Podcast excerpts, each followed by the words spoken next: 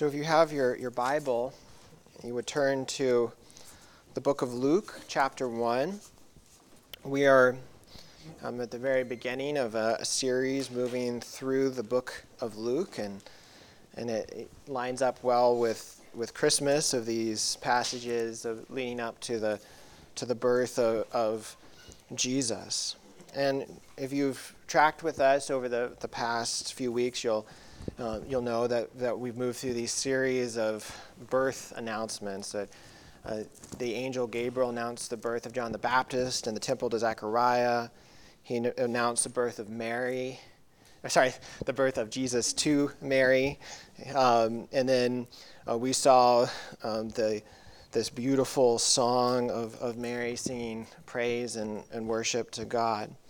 And so now, though, we, are coming to a, a, passage that is the, the birth of John the Baptist and, and then the naming of John the Baptist and a, and a beautiful song that, that flows out of that. Um, so again, if you if you look for if you don't have a Bible with you, you can turn in a, the Pew Bible. Uh, that's on page 856. So again, Luke chapter 1, beginning in verse 57. Now, when the time came for Elizabeth to give birth, she bore a son. And her neighbors and relatives heard that the Lord had shown great mercy to her, and they rejoiced with her. And on the eighth day they came to circumcise the child. And they would have called him Zechariah after his father. But his mother answered, No, he shall be called John. And they said to her, None of your relatives is called by this name. And they made signs to uh, his father, inquiring what he wanted him to be called.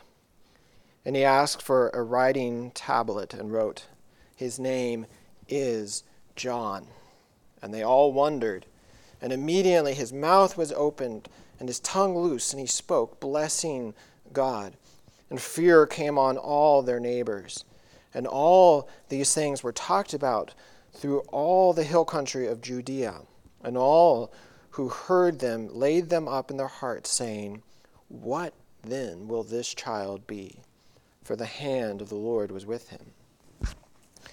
And his father, Zechariah, was filled with the Holy Spirit and prophesied, saying, Blessed be the Lord God of Israel, for he has visited and redeemed his people, and has raised up a horn of salvation for us in the house of his servant David, as he spoke by the mouth of the holy prophets from of old that we should be saved from our enemies and from all from the hand of all who hate us, to show the mercy promised to our fathers, and to remember his holy covenant, the oath that he swore to our father Abraham to grant us, that we, being delivered from the hand of our enemies, might serve him without fear in holiness and righteousness before him all our days. And you, child, will be called the prophet of the Most High God. For you will go before the Lord to prepare his way, to give knowledge of salvation to his people and the forgiveness of their sins, because of the tender mercy of our God, whereby the sunrise shall visit us from on high, to give light to those who sit in darkness and in the shadow of death, to guide our feet into the way of peace. And the child grew and became strong in spirit, and he was in the wilderness until the day of his public appearance to Israel. This is the, the word of God. Let's pray. Lord, we, we thank you that you have spoken to the prophets of old, um, that they spoke and, and predicted the things that have been fulfilled. Lord, we thank you that, that your word is, is truth. And we pray that the, the words of, my mouth, Lord, and the meditations of all our hearts would be pleasing in your sight, our rock and redeemer. Amen. So, this is a, a season where there is a, a, lot of excitement. I mean, I know we have some kids here who are probably excited about Christmas coming up, and, and people are excited for, for good food and for time with family. Uh, but then there are also lots of things in life that we are excited about. You could be excited about a favorite sports team or a favorite band, or you're excited about some achievement in your life, or a promotion, or you're excited about something that your, your children have um, done, or one of their achievements.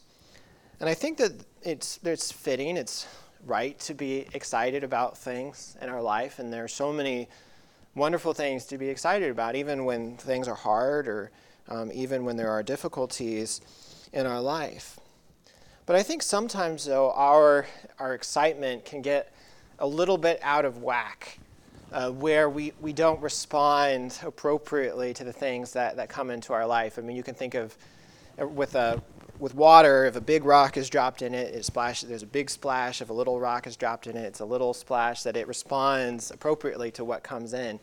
Um, but so often in our lives, we're way more excited about some things that are really not important. uh, and then some things that are truly important, we, we fail to be excited in the, in the right way. I mean, you can think of a, a father who's more excited about watching a game on TV than he is about spending the afternoon with his daughter, or you could you could think about a student who's more excited about you know playing some silly game on computer than learning from professors or whatever it is that, that so often our, our excitement gets kind of unbalanced in different ways. And it's, it's the same way with our walk with the Lord in, in, in Christianity that if the Bible is really actually true, if he really did the things that he did, then we have a lot of reason to be excited. If it's not true, then yeah, it's something that we can ignore. It might be interesting. It's some sort of mythology, but it's not something that we would get truly excited about. And I think that in our passage today from the, from the book of Luke, what, what we see is this true story of somebody who moved from a place of doubt, uncertainty, to a place of deep excitement, an excitement that is grounded in reality because it's grounded in God's plan of salvation and then seeing his, his new son's plan or role within God's grand plan of, of salvation. And so those are really just the, the two sections that we'll, we'll look at this passage and that we'll, we'll look at Zechariah's journey from doubt to excitement and then we'll look at Zechariah's song of praise at the culmination of that journey that expresses all of the excitement that had been building up in his life. And so, first, let's look at Zechariah's journey from doubt to excitement. And you'll remember when we looked earlier in the chapter a few weeks ago that the angel Gabriel appeared to Zechariah in the temple and he announced this amazing news that, that God's plan of salvation was, was coming and that he would have a son um, in, in, his old age uh, through his wife Elizabeth, and that the son would come as the, the herald to prepare the way for the Messiah. And so he had so much reason to be excited, right? He, he was, should be excited that the Messiah is almost here. He should be excited that he's going to have a child that he prayed for so, for so long. He should be excited that his son is, is going to be the final culmination of Old Testament prophecy. But then when we look at what the way he actually reacts, he, he doesn't react in excitement, doesn't react the way that he should. That what he should have done was, was fall down and worship when he heard the announcement of Gabriel. He should have desired to gather all of his friends and family together to, to say, look at what God is doing in the world and look at how he has promised to use my son. But instead, what he does is he, he begins to, to question, to wonder, and say, well, how am I going to know that this is actually going to, to happen? I mean, my, my wife is advanced in years, I'm old. Uh, this seems completely impossible according to human reason. And in a way, that question seems innocent enough. But we know that God, of course, knows his heart, and that this question was coming from a place of unbelief, a place of, of doubt, of fear. And so he then faced the, the discipline of the Lord. He lost his ability to speak. And as we'll see, even in our passage, when people are motioning to him, that he also lost his ability to, to hear as well. So he, he left the temple that day in complete and utter silence. And I think that, that you and I can definitely identify with Zechariah, that, that we hear the, the good news of Scripture, we hear the gospel, we've heard what Jesus has done for us. And then sometimes we immediately, from our, our heart of unbelief that's so hard to the things of God, we say, ah, How can this be? How am I going to know this? This seems really impossible. It's too good to be true. Or we start off faith with a kind of artificial excitement, and then slowly over time we, we lose that excitement and just end up kind of dead and cold. And I think that when this happens to us, and it happens in various ways to all of us, we need the very thing that Zechariah needed. That God put him in this position of complete and utter silence. I mean, imagine that for nine months, not hearing anything. I mean, if you've ever been in a silent room and just how that can almost drive you crazy a little bit. I mean, so often even we'll hear the buzzing of a, of a light or something like that, but he can't hear anything. And then he can't speak, he can't express himself in any way, that he's sitting in, in silence. And he's forced then to actually meditate on God's word, to meditate on the promise of God and the plan of God that was announced by the, the angel Gabriel. And, you know, we even sang earlier, uh, Let all mortal flesh keep silent. Um, and it's sort of one of those strange Christmas uh, Advent carols that let all mortal flesh keep silent before him. But, but that is so often what we need. We need this, this silence to, to grow within us. And, and because for as we sit in silence and meditate on God's word, that the excitement begins to, to grow and uh, mature. And it's the same thing for us. And um, thankfully, it's probably not losing our hearing completely as a discipline of the Lord. But so often, I think when we are um, aware of the fact that we're, we're confronting God's story of salvation, what He has done for us, and we sense the coldness, the lack of responsiveness, the lack of excitement, that what we do is we are, are silent before the Lord, think about, meditate on His plan. And that's what the psalmist means when he says, uh, Be still and know that I am God, that I will be exalted among the nations. And what Moses means in Exodus 14 when he says that we have only to be silent and, and that God will be the one fighting for us. And that's also part of the reason that we have moments of, of silence in the worship service of hope. We start with a moment of silence, we have a moment of silence for our, our confession. And it's not just that that because sometimes we think of well silence is what we do when we're not excited uh, but it's this deep awareness of the fact that we are people who are focused on pretty much everything in the world but the things that we ought to be focused on. And that when we come to, to worship the Lord, uh, we are distracted and we're not properly focused on who God is and what He has done. So we need that silence to think, who is God? What has He done? What does it mean to come before Him in worship? And that's when that, that, that really authentic true excitement begins to grow. Because I think that excitement, yeah, somebody can be kind of whipped into a kind of fury or a kind of excitement by production or, or by some sort of very stirring orator who can, who can get a crowd going. Um, but it's a very shallow kind of excitement and is an excitement that just evaporates in a moment because it's not rooted actually in, in something that is true.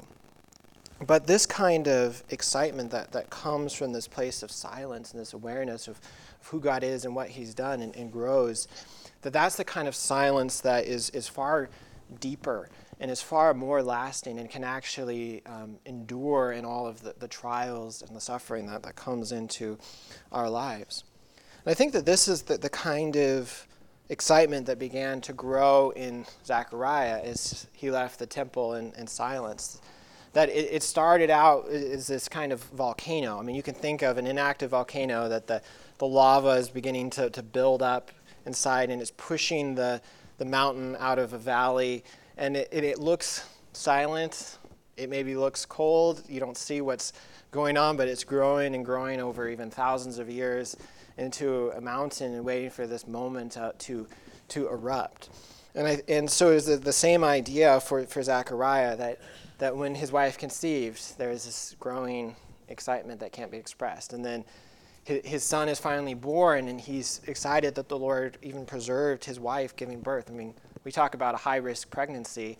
All pregnancies were high risk at, at that time, and so especially somebody her age, he's excited the Lord brought her through safely. He's, and then they, they gather on the eighth day, according to the custom of Moses, for the, this uh, celebration, this um, circumcision, um, very similar to even a, a, baptism today, where people gather to celebrate someone's entrance into the, the visible covenant community. But it's at that, that party then, you can, you can imagine Zechariah just watching everything unfolding. He can't hear anything, he can't say everything. All of his friends and family are there, and he sees some sort of commotion taking place because these friends and relatives are trying to name his son. And they're trying to name him Zechariah, which was, I guess, the tradition of the time that the firstborn son would be named after his father. And which is, incidentally, I think, would be that'd be pretty annoying. I think if, if your relatives and friends were trying to take it upon themselves to, to name your child. But I mean, we would see that today, where somebody says, "My child is named this," and people, "Are you sure that that's what you want to name them?" People, you know, question different names that parents might might give. But then Elizabeth, as we see, is, is sticking to her guns and saying, no, his name is going to be John. And you know, personally, I think that probably Zechariah, in some sort, probably through writing or some other way, had communicated what the angel said to him in the temple. Uh, because you'll remember that God said his name is going to be John. And so you could think of Zechariah writing down on his little wax tablet saying, that God told me his name is John. We know what happens when we don't listen to God. So let's not repeat past mistakes, and so we'll, we'll, we'll, stick to this. So Elizabeth is, is being faithful to the Lord here, uh, but the relatives continue pushing, um, and so they, they don't believe her. So they say, well, Zechariah, he's out of it. He doesn't know what's going on. So they go over and they, they start playing charades with him, trying to motion to him of, of the question, and finally he gets what they're they're asking, and he pulls out that wax tablet that he can uh, write on, and, and in very clear letters he writes, "His name is John," and he doesn't say that his name should be John. He doesn't say his name will be John, but his name is John because he's recognizing that yes, this child already has a name, that he was born with a name, and to name him anything other than John would be disobedience, even if it's going against the, the traditions of the time. But as soon as he wrote, his name is John, then you know the volcano erupts. All of the excitement that had been growing in this, this silent reflection on God's plan. Look at, at verse 64 in, in your Bible. And immediately his mouth was open and his tongue loosed, and he spoke, blessing God. And that, that there, there's a, then a pause because probably then what we see below of Zechariah's words are what are actually spoken there. But then Luke keeps going and then comes back to it later. He says, And fear came on all their neighbors. And all these things were talked about through all the hill country of Judea. And all who heard them laid them up in their hearts, saying, What then will this child be? For the hand of the Lord was with him. And so the, the flood comes out of his mouth, it, it sweeps through the people listening, and then people take it and they begin um, talking about it with their neighbors. It spreads throughout the, the community. And it, it's interesting, it says that fear came upon all their neighbors, that, that people are actually afraid.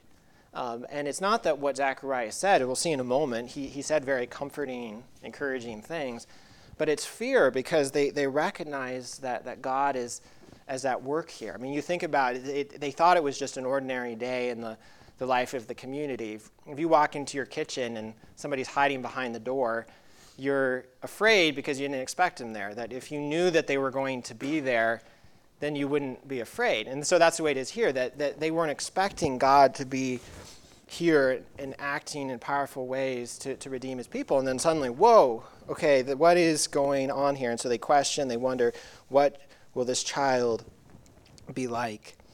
And so that's really the, the first section that we, we've been talking about, that it's Zechariah's journey from, from doubt, fear, uncertainty to this true, deep, lasting excitement that was fostered in, in silent reflection.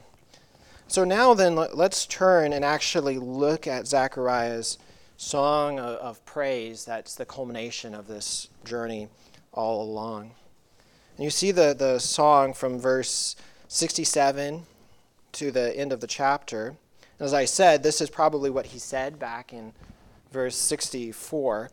And it, it says that his tongue was loosed. He was filled with the Holy Spirit like an Old Testament prophet. And that, that he actually prophesied, and these words of excitement poured out from him.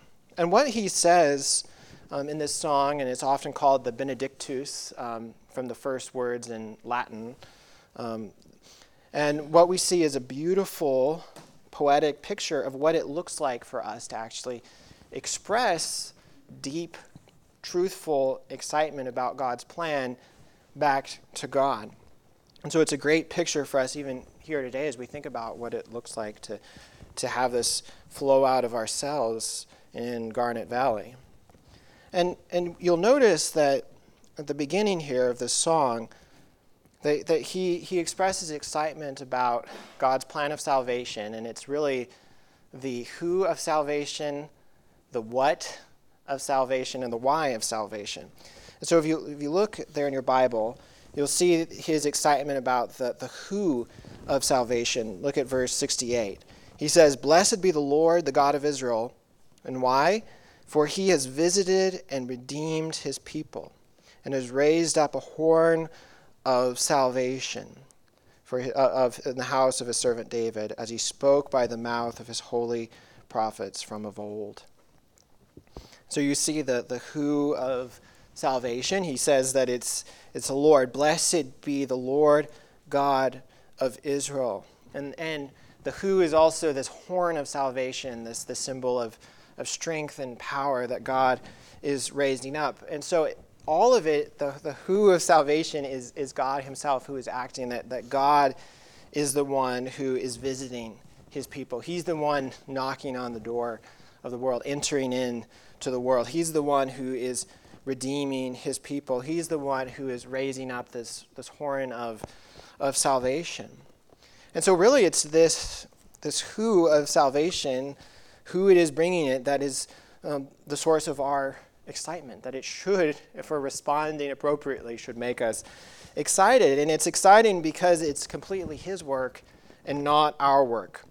That we're not the ones visiting God, but He is the one who has visited us. That we're not the ones redeeming ourselves, but He is the one redeeming us. That we're not the ones who well up some sort of inner strength within ourselves, but we encounter the, the strength of the horn of salvation, and we're not making ourselves the king of our life, but Jesus becomes the one who, who rules and reigns. And so he's excited about the, the who of salvation, but you also notice here that Zechariah is excited about the, the what, what salvation is actually about. Look at verse 71. He says, That we should be saved from our enemies and from the hand of all who hate us, to show the mercy, his mercy um, to our fathers, and to remember his holy covenant, the oath that he swore to our father Abraham to grant us. And so, this what of salvation, and you say, what is it? it's this, this plan of God to save us from, he says, our enemies, from those who hate us. And this rescue, he says, is according to God's mercy. It's something that he promised to the fathers in the Old Testament. Um, it was in fulfillment of his covenant that was given to, to Adam and then flowed to Abraham, flowed to Mount Sinai, flowed to David, and ultimately culminated in the, in the coming of Christ. It's this, this rescue from our enemies that, that was foretold and is exactly what we need. But I think, though, when we, when we look at it, though, Sometimes we think, well, I don't know if I need rescue from my enemies and those who, who hate us. And some have maybe more enemies than others. But Scripture says that every single believer has enemies, and, and that the enemy that, that we face, we have three enemies for certain. um, and the, these enemies, the first is the world that is at enmity with God, the, the world around us that is opposed to God.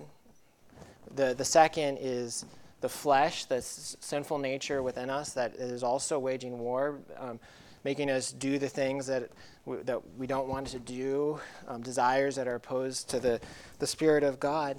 And then the third enemy is, is the devil, um, who also hates us, hates the things of God that would sift us like wheat, who hates and despises every single person here, despises the, the church of, of God. And so Christ came to rescue us from our enemies, from those who hate us, from the world without the flesh within, the, the devil, and the spiritual realm. And so he saves us from the world by um, delivering us from the domain of darkness, transferring us to the kingdom of his beloved Son. He, he redeems us from the flesh by actually taking our sin on himself on the cross, paying the penalty for us, dying in the flesh for us. And then he, he is victorious and rescues us from the tyranny of the devil by triumphing over him in his resurrection. And this is exactly what the author to the Hebrews means in Hebrews chapter 2 when he says, Since therefore the children share in flesh and blood, he himself likewise partook of the same things, that through death he might destroy the one who has the power of death, that is the devil, and deliver all those who through fear of death were subject to lifelong slavery. And so, this rescue from our enemies, then from the world, the flesh, and the devil, is something that should, if, if we're really paying attention, if we're really reflecting on what God is doing, should well up a kind of deep excitement within us. When you think of the, the Allied forces when um, Nazi Germany uh, finally surrendered in, uh, on May 8th, 1945, that millions of people just sh- they they went out into the streets. They were excited. They were rejoicing because their their enemies, those who hated them, had been defeated. That they had been rescued. That they had been set free. Um, and then what we have in Christ is is so much beyond that because it's not just freedom and rescue from some sort of temporal power, but it's freedom that actually gives us eternal life with with Christ.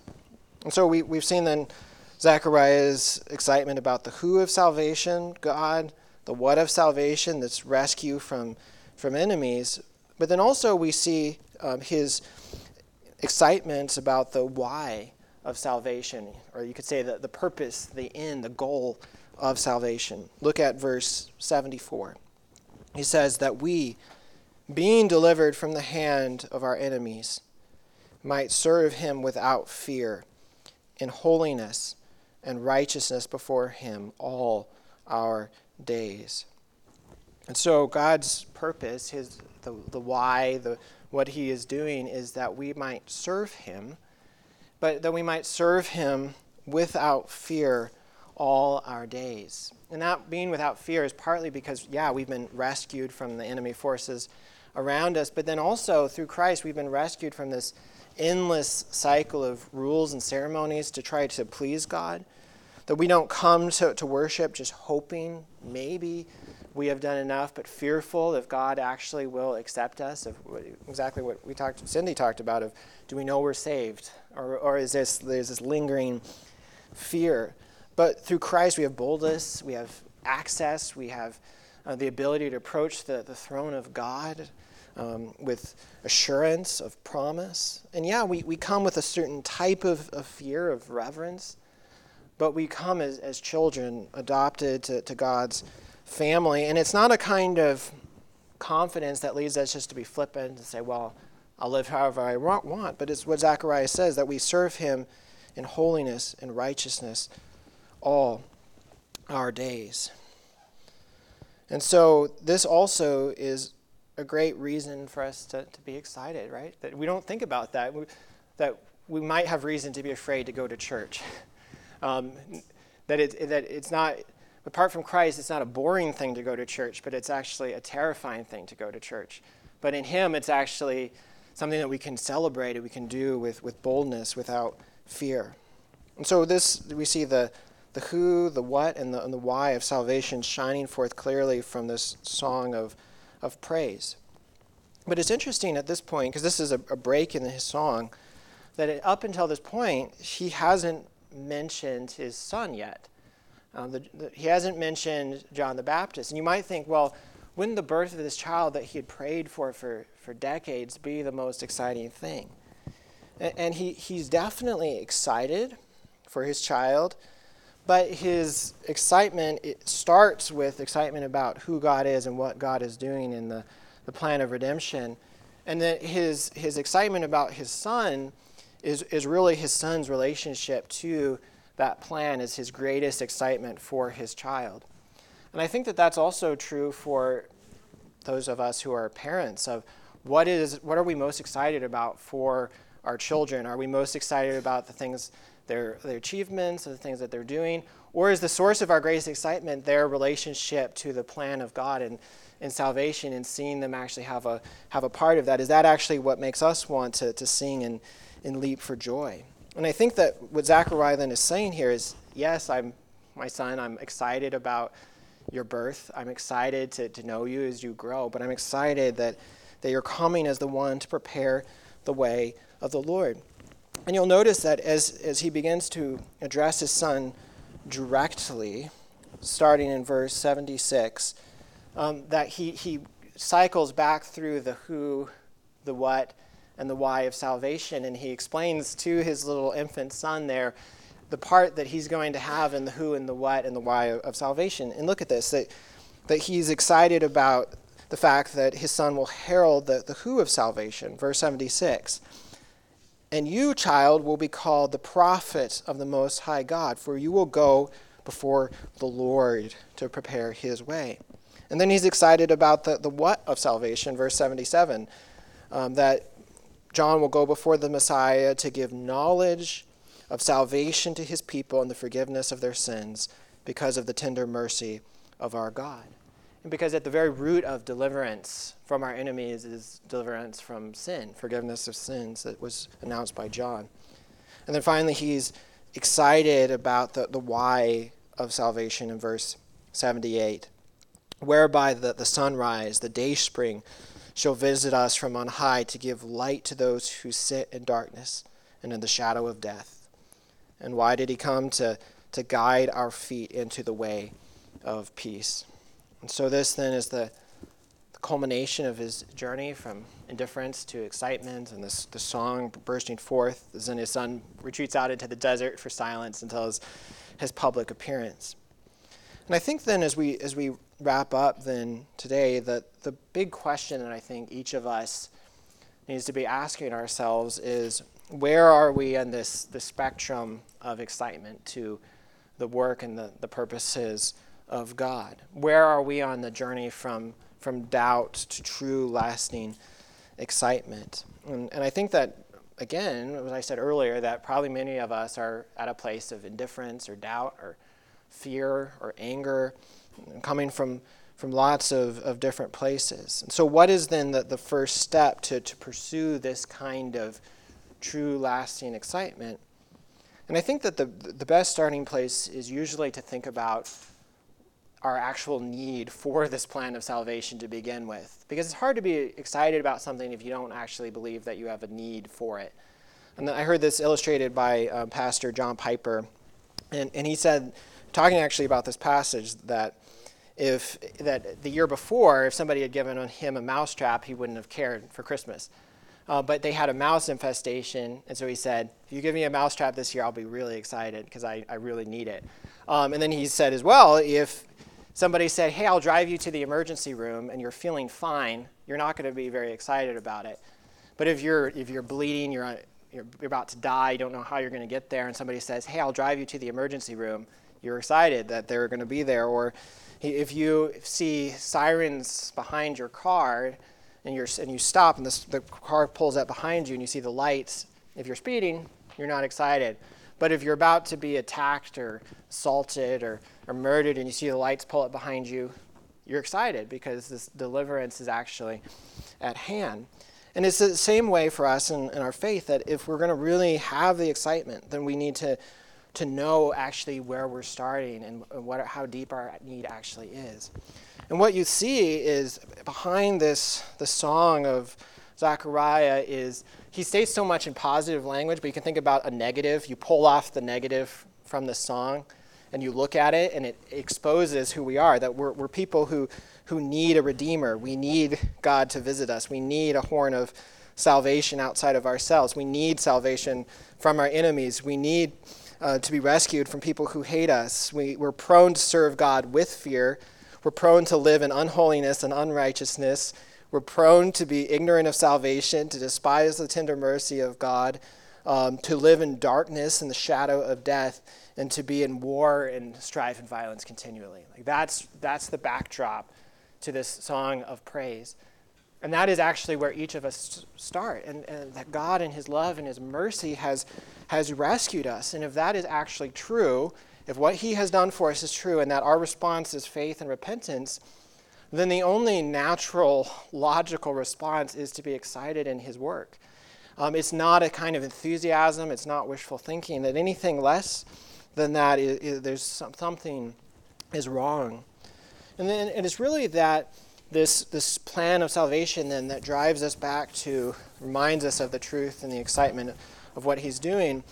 And this is supper is this meal is part of what God has given us to, to remind us of what he's actually done and, and the message of salvation and, and should drive us to the, the true kind of excitement that, that doesn't come from just emo- an emotional experience for a moment, but that, that deep silent reflection on, on who God is that, that only grows and expands throughout our life. Um, and this, this meal points us to the, the accomplished work of Christ, that he took on a true human nature for us. He died a sacrificial death in his place. He shed his blood for the forgiveness of sins. He rose again from the dead, and, and that he offers us life himself to, to sustain us that we might know him in the power of his resurrection.